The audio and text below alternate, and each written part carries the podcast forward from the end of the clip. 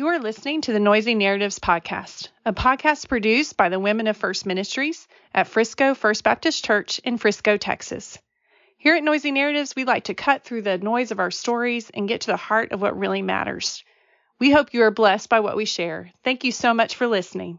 And isn't it amazing?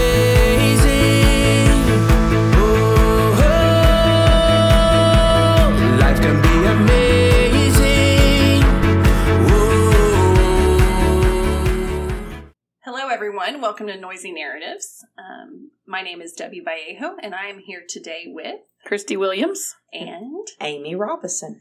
and we are so happy to have Amy with us. Amy is here today to share her story about adoption.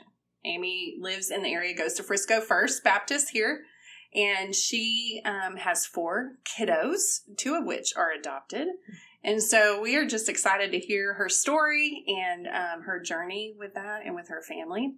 So we're going to let her just share a little bit about herself and um, her family and um, her kiddos and start the ball rolling. So you're like, where do I begin? Where do I begin? I have um, I have a husband, Mike, and I have four kids. I have Caroline is almost twenty four, Alex almost twenty two. They both just graduated from college, and then I have Nicholas who's sixteen and Sam who's fifteen. And the older two, so Alex is a girl. So you have two Alex older is a girls. girl. I have And- the two first are are biological girls, and then we adopted the boys from Russia. from Russia. From Russia. So that is a story we're going to talk about today because it is a story um, that is so engaging and she's laughing so engaging and just um, life-giving to people who are actually going through a hard kind of adoption experience you've been Mhm. able to because we're going to talk about that later on um, as we have that discussion but tell us kind of where that adoption uh, journey began for you guys take us back to the beginning for you and mike It began um, watching an episode of 2020 on Romanian orphans. And we watched it and we just both sat and sobbed. And they had the babies on, on uh, bread carts lined up going into the orphanage. And I think most people probably sobbed at that story and then went on with their lives, and we could not. And it grabbed our hearts and it planted the seed of adoption in our hearts. and it grabbed both of you It grabbed both of us and we kind of couldn't let it go and we had no reason to adopt. We had two biological children and by all appearances just a, the perfect easy family and so I think it, it had to be God that just grabbed our hearts and um, started us on this journey. Wow. Okay, so you're how old are Al- how old are your older two then at this point? At the be- at that point, probably uh, three and five. Three and five years old. So you have young ones. Yes, But you're slowly moving out of the baby phase too. slowly moving out of the baby phase, and so you know, but we didn't ever want a, a baby. I think from the beginning we knew that we would go a little bit older, Hmm. and um, I always say God laughs at your plans when you tell him your plans. But we thought, oh, we'll get a girl two years younger than Alex, then we'll have three perfectly spaced girls, and that will be perfect. Hmm. Ah, so you planned everything. We planned everything, and God giggled at that. And um, so, yeah, ended up with two boys, and that's so So how how did did you start? Yeah. How did you get to Russia? How did you go from Romania to Russia? Okay, so Romania closed first of all to adoption uh, around that time. Um, and so our church, Hunters Glen Baptist, at the time was very involved in Russia. Our pastor did ministry in Russia, took a lot of mission trips to Russia. Um, and then at one point, our Sunday school class had somebody come into each class and do a talk about a mission. And the person that came into our class um, John Neese runs a ministry called Strategic Angel Care, and he spoke to our class and he did ministry to Russian orphans. Showed the videos, talked about it. We got back in the car and looked at each other and said, Russia, we're going to Russia. So that kind of planted the seed for that. So easy almost. Well, It really were in was. lockstep, and you were in lockstep too. Like a lot of times, you'll meet couples like one will be like feel so strongly about something that was like I'm not feeling that, but you, you, know there were there were we were right both. There was an amount of time when we knew we needed to start the process and he would be like oh let's wait a little while. And then he would get there and say okay i'm ready. And i would go oh let's wait just a little while. We did have a little bit of back and forth and never questioned doing it but we sometimes questioned the timing. And when we both got on the same page it was time and i always say god knew who our boys were and they weren't ready yet Aw. That's so interesting. I think Yeah. you know, and that's just something Mike and I do in life. If we're on different pages, we know the answer's no, and when we get on the same page, we know the answers go. So um, Oh, that even rhymes. it did rhyme. no and go. It's Dr. Nice. Susie. So what year is this then? You're finally like, okay, Uh, we're both on the same page. Let's go. Let's move forward. What what are we talking? we adopted in 2007. The solid year before that was paperwork. Um, it's quite a process. And so we had, yeah, gone through all of that and then, um, Whole time never wavering from this is right, this is wrong. We're no, once we started, we were in. okay. Once we started, we were in. And then we got to the point where they started sending us kind of kids. And the, it's adoptions in Russia are called are closed adoptions. They they're, they're blind adoptions. They won't really even tell you the gender or the age. They just say it's Oh. time to come. And so they did at the last minute give us a heads up and say we need to let you know it's it's a boy. We know you asked for a girl. And we said, well, okay, you know, maybe we could be flexible with that. So, um, kind of gave a quick yes to that. And then, so you had to buy your plane tickets really quickly and all of that. And 24 hours before getting on the plane, they called back and said, he has a little brother. You have to take them both. And I said, that's going to require a little prayer. But didn't you go by yourself? When did that happen? That happened later. Later. Okay. But um, so then they said, just come look at them. If you don't like them, you can pick some something else. Like it It's an the easy SPCA. Or like an Yeah. easy trip down the road. Come take a preview. Yeah. You to hop on a plane and go look at So we were like, okay, and you know, lo and behold, we fell in love. Mm. Uh, may, you know, Nick was a little harder. He was three. He was in a rough place, and and he was he scared us a little bit when we first met him. I'm probably jumping around too much, but um, when we met Sam, he was only 18 months at the Mm. time, and so he So because you're you you're like, okay, we're going to this point. We've been told we have a boy. We're Right. on the plane now. You and Mike together. we're Yes. together, Yes, they're on the plane going together, right, to Russia. right? You get to Russia, Right. um, to pick up Nick, right? Is To who- look at No, to Nick. look at Nick. and and it's a two it's a two trip process so we knew we weren't coming home with this child but we you're going to meet them the first time and then sign a commitment if if you're okay with it So you're there in Russia. You go to see Nick, but you also see Sam. yes You fall in love yes with these two sweet boys, Yes. and you sign the commitments. Then we did okay, We but then s- you have to come back. we stayed about 10 days and then we came Did you get to hold them, or do you just literally go look at them through like a glass? no we got to play with them Okay. and hold them um nick it was difficult from the beginning he was three Yeah. it's just a harder age Mhm. Um, they don't get much one-on-one attention, so these foreigners speaking a foreign language, blowing in and giving you all this attention, I think looking back was overwhelming Oh, I'm sure. for Did they? him. But what was their living situation like? Okay, so Nick, they're both from St. Petersburg, Russia. So um, Nick was in one orphanage and Sam was in another. They had never met. Um, Nick's was very rough. Um, you could just the whole feel of it was very cold, very um, just no warmth Mm-hmm. just no warmth there.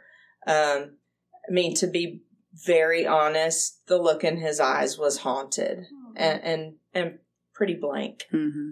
Um, pretty much a blank stare. Because no one's touching them all day long, No. right? I mean, like if They're feeding pretty- them, they're putting a bottle in or giving them food, but it's getting not. in lines and Mhm. and um just everything like they would have dresses on because they would just go through the pile of clothes and whatever piece of clothing was next they would put them in so nick would be standing there in a dress and little white sandals because that was what What was the next piece of clothing? that was the in next line. piece of clothing so it was just and, and the workers just uh were cold um lifeless.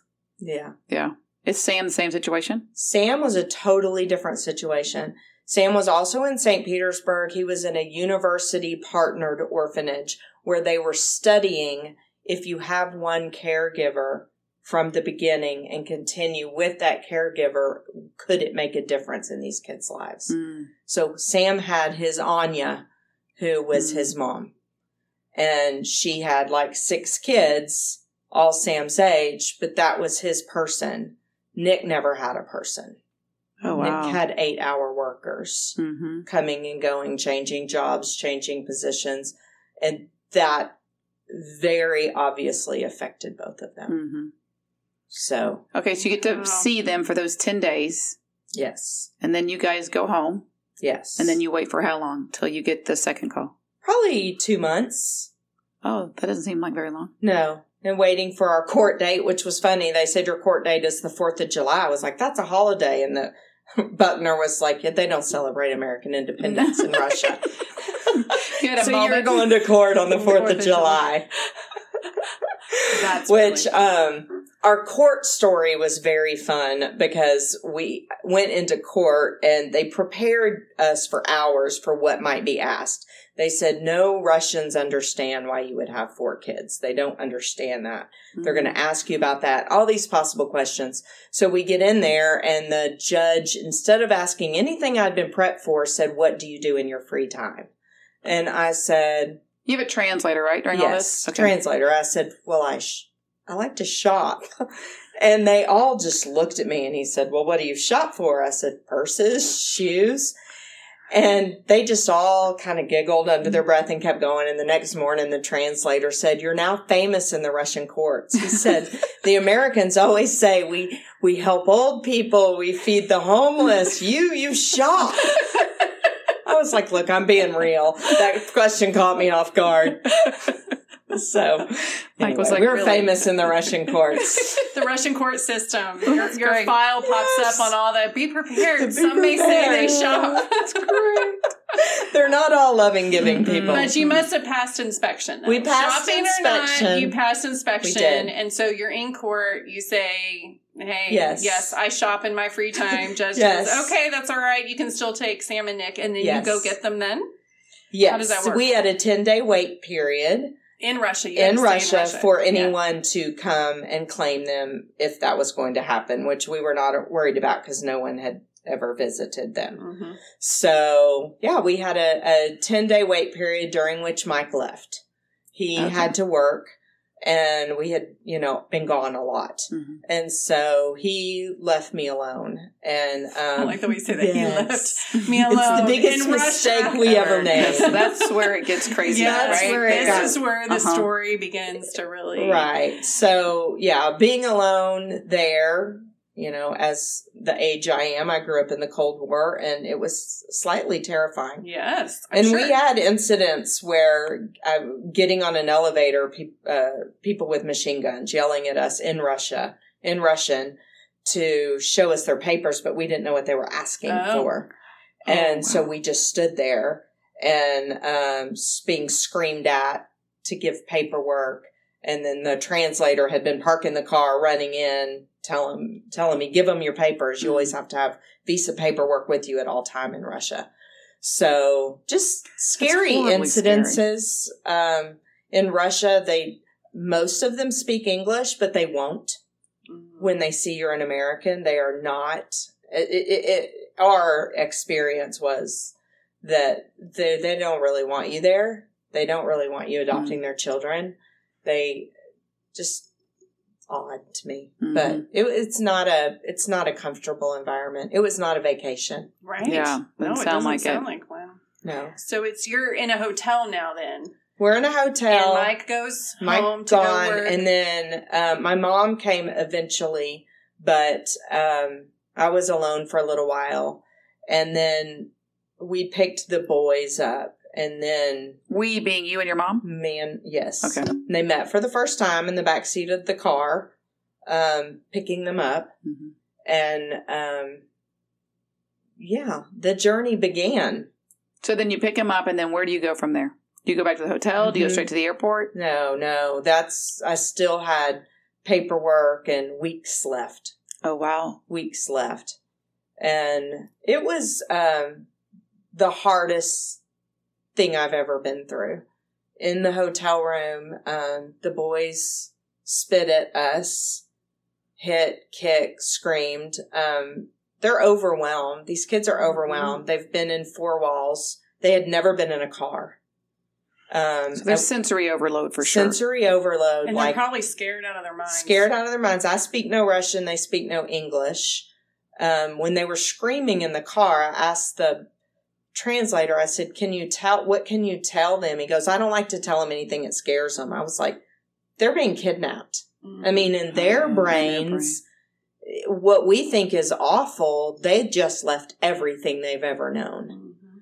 And so, you know, they were terrified and acted out Mm. immensely. You kind of forget about that side of it. I think when you I think, I always pictured this beautiful Yes. moment and photographs and flowers Yes. and, and and they're so joyful that you've Mhm. taken them Mhm. out of this horrid place. Yes. like they're going to know that you're taking them to something Yes. much more amazing. But in no, their minds, that is no not the scene. which is not true, right? me. What 18 month old and three year old's going to recognize that? Absolutely. So Yeah. interesting. Absolutely true. So you get him back to the hotel room with your mom. So your mom at least is there, which is Which is Good. um good, yes. And then she she had a very hard time with it and that you know, we we even had some issues over there. It, I think she got very overwhelmed. mm, and um, I was clearly overwhelmed.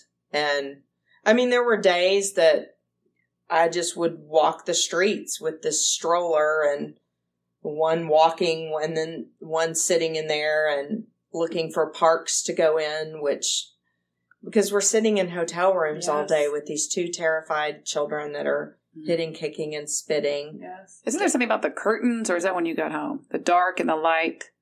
Well, it was white nights while we were there. It never got dark. There you go. So that was strange, hard to sleep, hard to know. Um, I got so stressed, didn't even understand it at the time, but I stopped eating. Um, I ended up, I need to go back because I lost 25 pounds in Russia.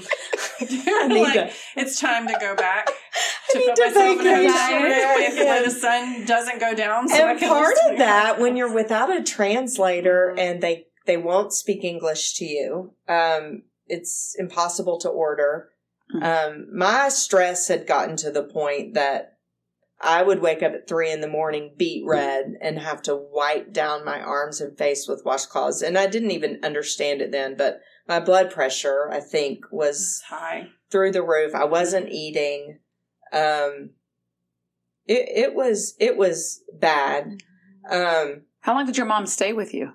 she took them back with me.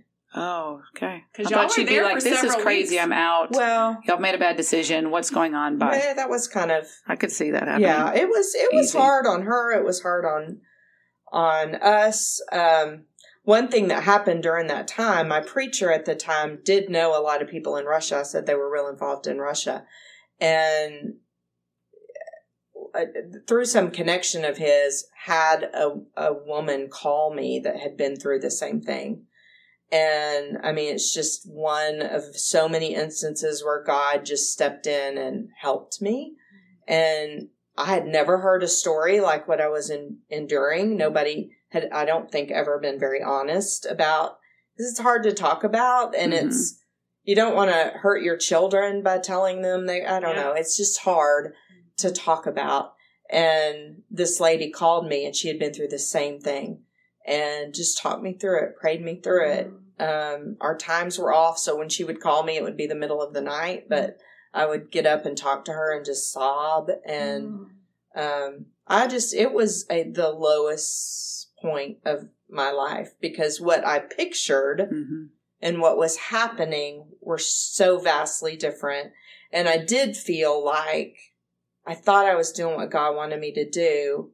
Why is this so hard? Yeah. Why is this so painful? I thought we had the perfect family of four. What did I do? What did we do? hmm So How is Mike on the on the phone? Are you like Mike, these kids, and he's like, it'll be fine. And you're lots like, you're in America, I'm in Russia. He tried to get a visa to come back. He could not get a visa to come back. Oh no. Um, it was so bad, and um, God sent me another family that was this lovely family. They they somehow got the little girl that I asked for, and she was precious and quiet and sweet, and so um, they had the husband, the wife, and the mother in law there, so they had all hands on, and they really helped me Hmm. and um, we're a godly family. Prayed with me. Um, I remember laying in the mom's lap and her rubbing my hair and just screaming, crying. I'd known her two weeks, and uh, but it was just another little blessing in the hardship. So and you're because you're over there for like five, six weeks, right? Yes. If I remember right. yeah, about five weeks. And um, before you're able to come home with your mom. So Right. that's five weeks of trying to figure out how to get food when nobody will speak English to you, and Right. these families are here to help. And the foods I understood, the boys were reacting to. Oh, like I had no. bought M and M's and stuff. Like I would kind of bribe them to stop with M and M's, and then they'd get red patches. Like they had never had those colored dyes, and Oh I gave them Cheetos, and they like broke out in hives. And I mean, so it just Oh It went gosh, on and Amy, on and on. And All I- the things you had the, prepared. and the first night I took Sam's shirt off to give him a bath, and he had these strange bumps all over his chest. And I called the translator. I was like, oh, he's got like tumors. I don't know. They didn't tell me anything about this. This is crazy. And come to find out, he had he had rickets. Mm. Um, and he, the translator called the orphanage back and then called me and said, "Oh, they said that they never gave him milk because he would spit up, so they just quit giving him to him. So his bones Oh. had turned soft, and his bones were turning with rickets, and so it was So when you introduce food to them, how did their bodies handle not those foods, but like just even normal like milk and bread and rice, it whatever you gave time. them. Like they would, yeah. I mean, they liked it all. So they would just chow well, they were on it. funny. They had the food issues that I don't know if you've ever heard about with orphans, but the the Russian orphanages feed family style, and you get what you get. And so these kids Yes. learn very quickly. You get everything fast. you can and eat very fast. Yes. So I took to introduce them right away to McDonald's because that was one place I could eat Yes. because you, You can just it. order by the Mhm. picture. I want that. And um, I so true. literally went to get a napkin and turned around and the food was gone. Oh. And I looked at Sam and he just had cheeks. And I was like, what are you doing? And then I remembered, oh, they're, you know, the food storing yes. in the mouth. Um, and he, he could chew on that chicken nugget for hours. You know, he would pull one back out an hour later and you're like, oh no, it's still in there. And, I mean, this baby's 18 months old, and he's having to learn how to fend for Oh. himself. Even, and he's the one that has Yeah. the caretaker. Well, you know, the, The day the day I met Sam, when I walked in, he's sitting at this cute little kids table like they have in Sunday school, and he's got a cup of coffee and a banana. Wow. And I said, "What is he drinking out of a coffee mug?" And they said, "Coffee." And then later they go, "He never sleeps." And I said, "I might have a solution for you." I might know I Don't why. you give them So not only was he not getting milk, he was drinking coffee at 18 months. Wow. Which dehydrates you too. Yeah. Which is a problem. Yeah. Wow. Oh, So yeah, so they gosh. definitely had food food issues. Oh my goodness. So you're learning as you go, figuring things 100%. out, figuring out what to feed There's and what no not to way feed they them. prepared us for You didn't this. pre- you're not. You're in a hotel room, right? You've got diapers and all that Yeah. stuff too. yes, A pl- is is Nick potty trained? uh, they well. I hope he doesn't listen to this. They reverted to I would think so. Yeah. because they say they're not so much potty trained as they set them on little pots so Yeah. often that it's kind of It eventually comes out. yeah Thing. yeah, Yeah. so they reverted and um so yeah we went back to diapers for a little bit Yeah. I mean, Mhm. but even when you have a baby and they're three, they, They have a tendency to that. Yeah. Yeah. right totally. That's Right. normal. And so if you, but you probably don't have five weeks worth of diapers, so you have to go shopping. You have to go to like a grocery we did store. go shopping and we bought Did you buy any shoes and we purses? bought the we bought shoes and purses and we bought the um we bought the stroller and the little crib thing over there because they had told us originally don't try to bring those from home because they will see you coming through the airport as an American with the stroller. The Russians know you're adopting and they will confiscate your stuff and you have to pay for it to get back. That's It's great advice. Like a scheme. So we bought all of that over there. It's like you had to- favor along the way. This t- the total. I mean, it was hard, but the little stories like that, like that's just God's favor on you as you go through this. Yeah. That's amazing. My my favorite incident of God's favor was when we were flying home. And you know, about it again, they've not been on airplanes. So we got on the airplane and by that time I, you know, I looked awful. Um Your can't clothes even, aren't I can't even just yeah, my clothes are roped onto me because I haven't eaten in five weeks. When, when Mike saw you for Oh the my first time, he was like, "Wow, Wow. Whoa. She didn't come back well. He probably cried. Oh, I it can was only awful. imagine. But anyway, Okay, so you get on the the plane. airplane. we get on the plane and they sit us, you know, in I mean, I'm not a big foreign traveler and the whole thing was overwhelming to me. The Lufthansa flight with the five seats across the middle and Yes. you know, just all the different people. And so we sit down and Sam is just kick, kick, kicking the seat in front of us. I can't tell him to stop because I don't speak Russian. I just kind of, you know, stop, stop, stop. And the man in front of us comes in and getting on the plane, we had seen five like Middle Eastern men. And um, they all went to different parts of the airplane. And, you know, post 9 11, you hate to think that Oh. way, but you're in a foreign air. It's just, you know, a whole thing. And, um, one of the one of the gentlemen sat right in front of us and Nick's Sam's kicking his seat, kicking his seat. And I thought, oh, this is gonna be a long, bad flight for this poor gentleman. And he turns around and he was like, um, I love kids. He said, let me um, you know, i- it's great. and by the end of the flight, Sam was in his lap. oh, You know, I handed him over to a stranger because I didn't care. I, I mean, I wouldn't have done that to the girls. But the guy had said he was like seven feet tall, and he had said, I walk the airplane a lot because I can't sit. So I literally have pictures of him walking the airplane with Sam. Oh.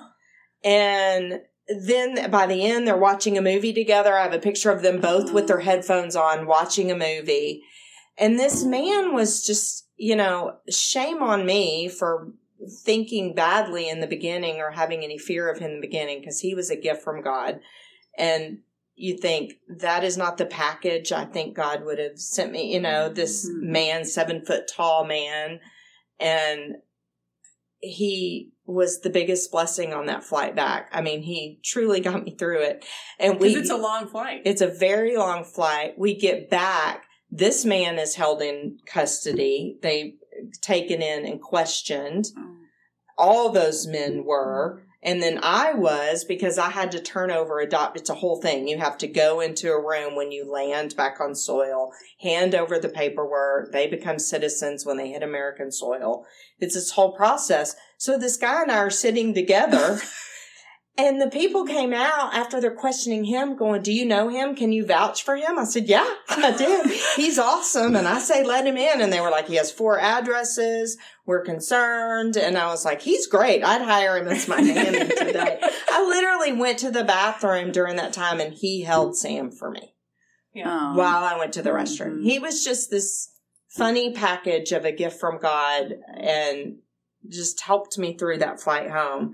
And then the funniest thing, getting off the plane, this lady stopped me Well, I had apologized to them when we first got on the plane and said these kids are awful. Like the whole plane, Yeah. just like a These blanket kids are statement. to awful. everyone. they don't speak English. There's nothing I can do about it. They're gonna cry the whole time. They're gonna They're kick gonna your seats. They're just- gonna And if you speak Russian, I would love your help. Come on.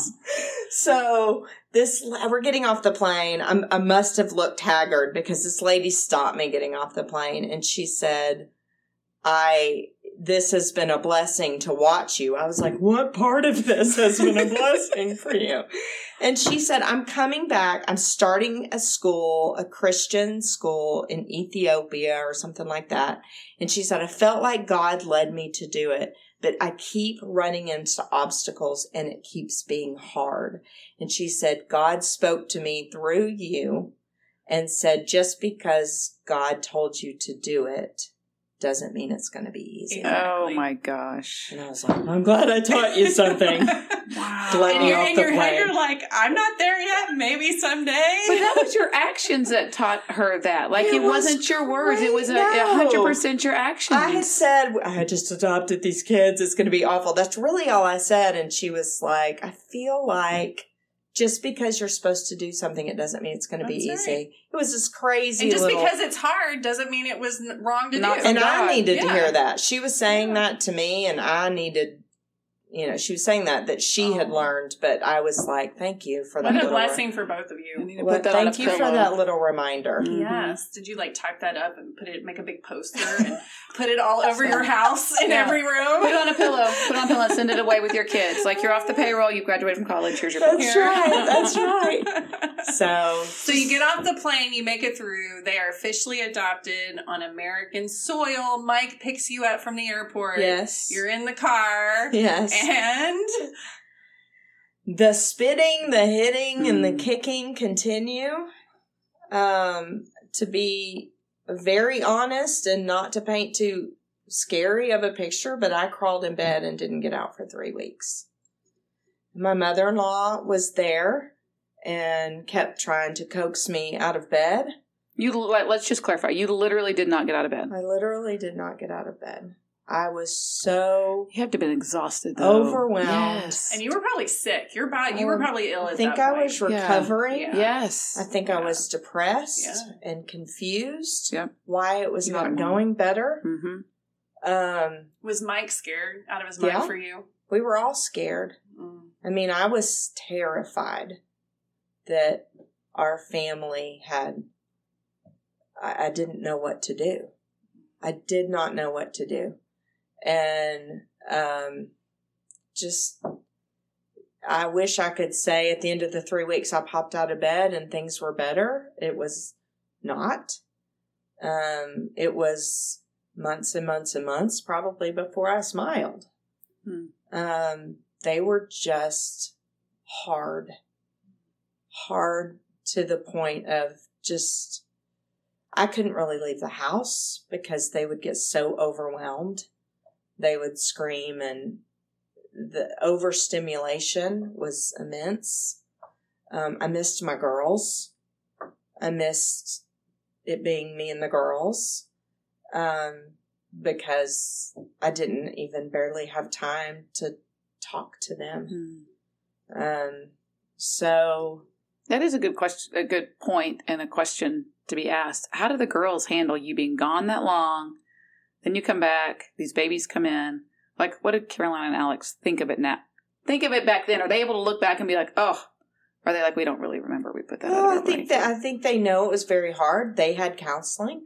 Oh, good. I put them in counseling. Um, just and I hired a nanny um, because I couldn't I couldn't even leave the house, and I knew my girls still needed me, and so I found this wonderful, precious young girl who told me later I wanted to quit the first day, and God told me I had to stay Oh, goodness. That's and um, she helped me through the first couple of years.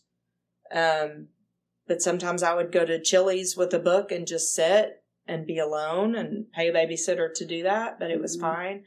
I would go get the girls and go to Sonic, and um, partly it was for those, partly it was selfish. I needed to hand them over. I don't think that's I don't feel like any of that's selfish. Yeah, it's that's interesting. You label it selfish. Why do you label it selfish? I, I don't. I don't. I don't know. I. I. Is that mom guilt hard- for not being with them?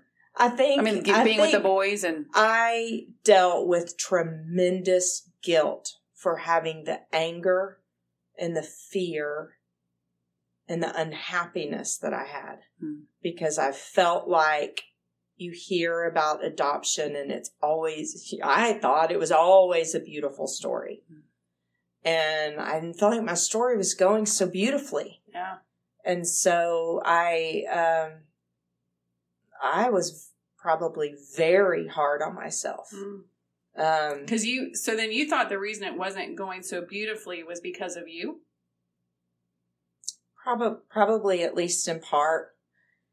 And I always say there's a little problem with the system because the people that help the, well the people that are helping you, your social workers and things, have the greatest intent in the world, but they're also watching over you to make sure you're doing it right.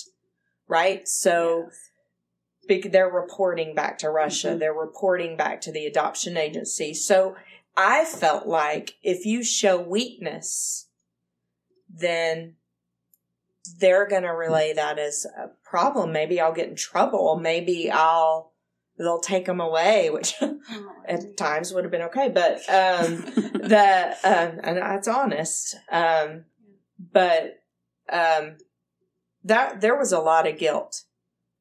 There was a lot of guilt and just why am I not feeling like I'm supposed to be feeling? Hmm. So did you have to? Did you have to go to counseling yourself? You said you put the girls in counseling. Did you have to go kind of work through some of those Yes. feelings yourself with someone? And how did that benefit you, or how did it not? Like how helpful do you think that was? I'm not even sure I was 100% honest with the counselor. I'm not sure I was honest with anyone of how low I was and how scared I was and how confused I was that it was going as badly as it was going. I don't know that I was even honest with them.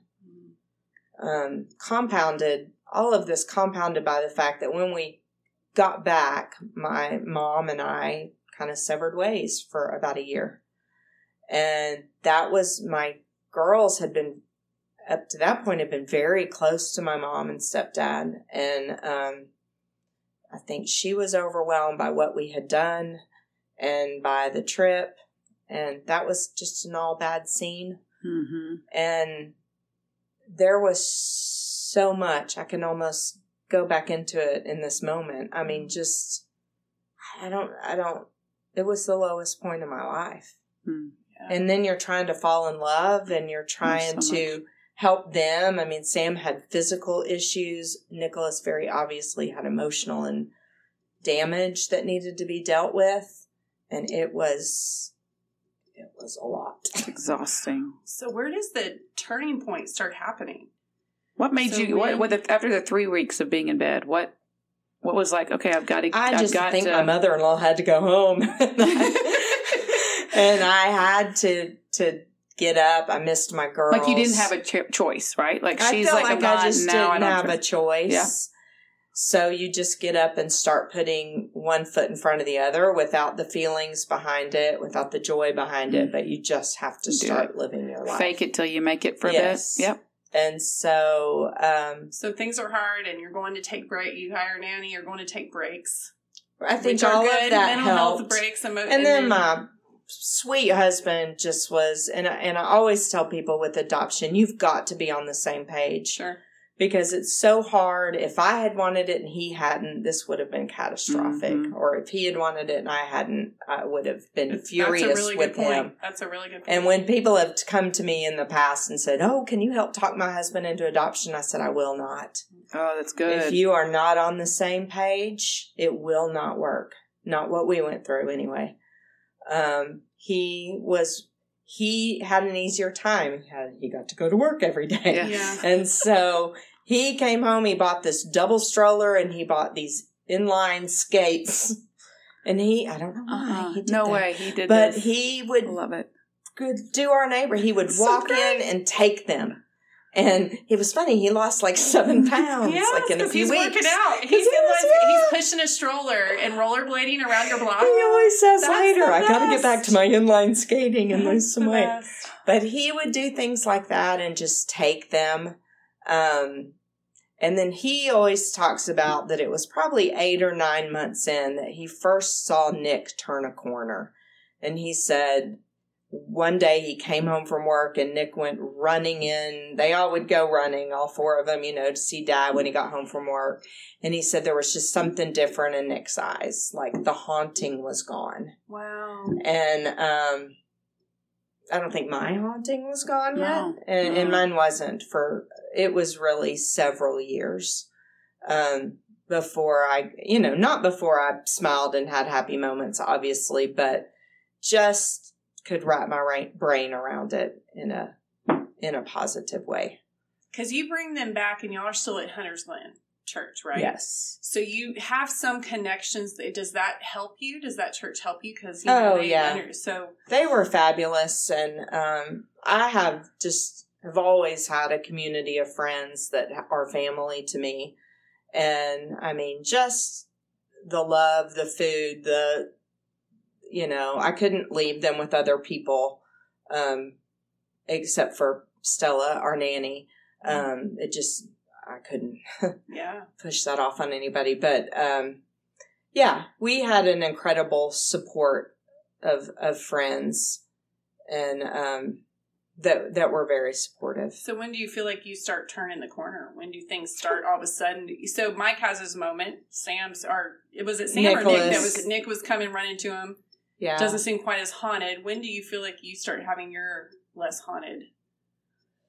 Turning the. I, I don't even know it was gradual i mean i cannot say that god answered my prayer and i woke up one morning and just fell head over heels in love Mhm. obviously i loved them and cared for them but you know um the release of the sadness it just it was very gradual i mean i'm just real Yeah. with the the answer was slow um the boys both had a lot of counseling um nick did some pretty intense i think it's called emdr Uh-huh. um which is most common with um post-traumatic stress Right. syndrome and vets What does that stand for? M E M D R. but it was highly recommended Yeah. by um, by some counselors, and he went through that, and just slowly but surely, um, things things changed. Everyone I know that's done that has said it's been highly beneficial for them. Right. For trauma. They're walking through trauma. Right? Yeah, So- and you know, I didn't understand the post traumatic stress, but when you look Yeah. back at his life, obviously, Yeah. obviously, there's stress there that he couldn't understand. Or, I mean, people have said to me, and innocently, I don't understand that because how could he remember? And it's like, you know, there's a lot to loving your babies. Yeah. And if the babies don't get the love, and all the way to three years old, and not even one consistent caregiver, um, And there's attachment issues there with their ability he to had attach ser- every attachment issue in the book he had. Mm. What did that Um, look like um, in his daily life? Just crazy stuff like going up to somebody, complete stranger at the mall and wanting to be held. And he would, eh, we were all interchangeable, like his Mhm. eight hour workers. You know, it was just Right, because there wasn't any one Mhm. person he'd attached to, so forming that for him. forming that attachment. Sam was very easy because he had an attachment to that lady. Mhm. And so even though you think, well, he left her, they they're physiologically, Right. emotionally, they understand attachment. And so he switched that attachment to me. He was Nicholas was harder. Sam followed in his brother's footsteps. And then as soon as he had the words for it, he would say, I'm sorry. Um he almost knew he was doing wrong. Um, but he would mimic his brother. So So EMDR, this is interesting. okay. Eye movement desensitization and reprocessing is a psychotherapy treatment that was originally designed to alleviate the distress associated with traumatic memories. Wow. That's Yeah. so interesting. He A went through a couple reprocessing. years of it. and with a That's amazing. phenomenal therapist here in Frisco. And we had great success. And then Sam Sam did some later. His is just, you know, I think the younger the better. And then again, his orphanage situation being so different gave him a firmer foundation. Mhm. Wow. So So, um, we are going to, so we're going to kind of wrap up this segment because we have your story, and we're going to do a part two. We're going to record a part two with you on our next podcast so that you can just talk about what that meant to recover from that, but then also now just ministry for other with other ladies, Yes. other women, other families who are um, walking through ado- adoption, and Right. Just things that the Lord has given you, put in your path, and um, used you to help others as Yes. well, which we all should be doing with our stories, right, So, hundred percent. which is definitely the redemptive, amazing joy part of it Right. later. And since so we don't leave everybody hanging for a whole week, Nick and Sam are doing great. Great. Thriving.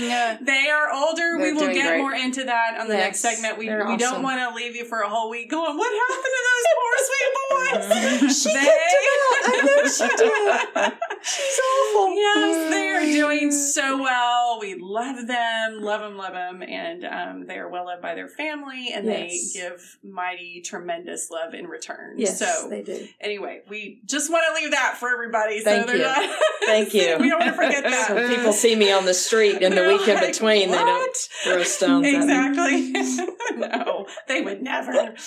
Anyway, okay. Well, until um, next week, guys. This is Noisy Narratives Out. We'll talk to you later. Bye. Watch what happens now.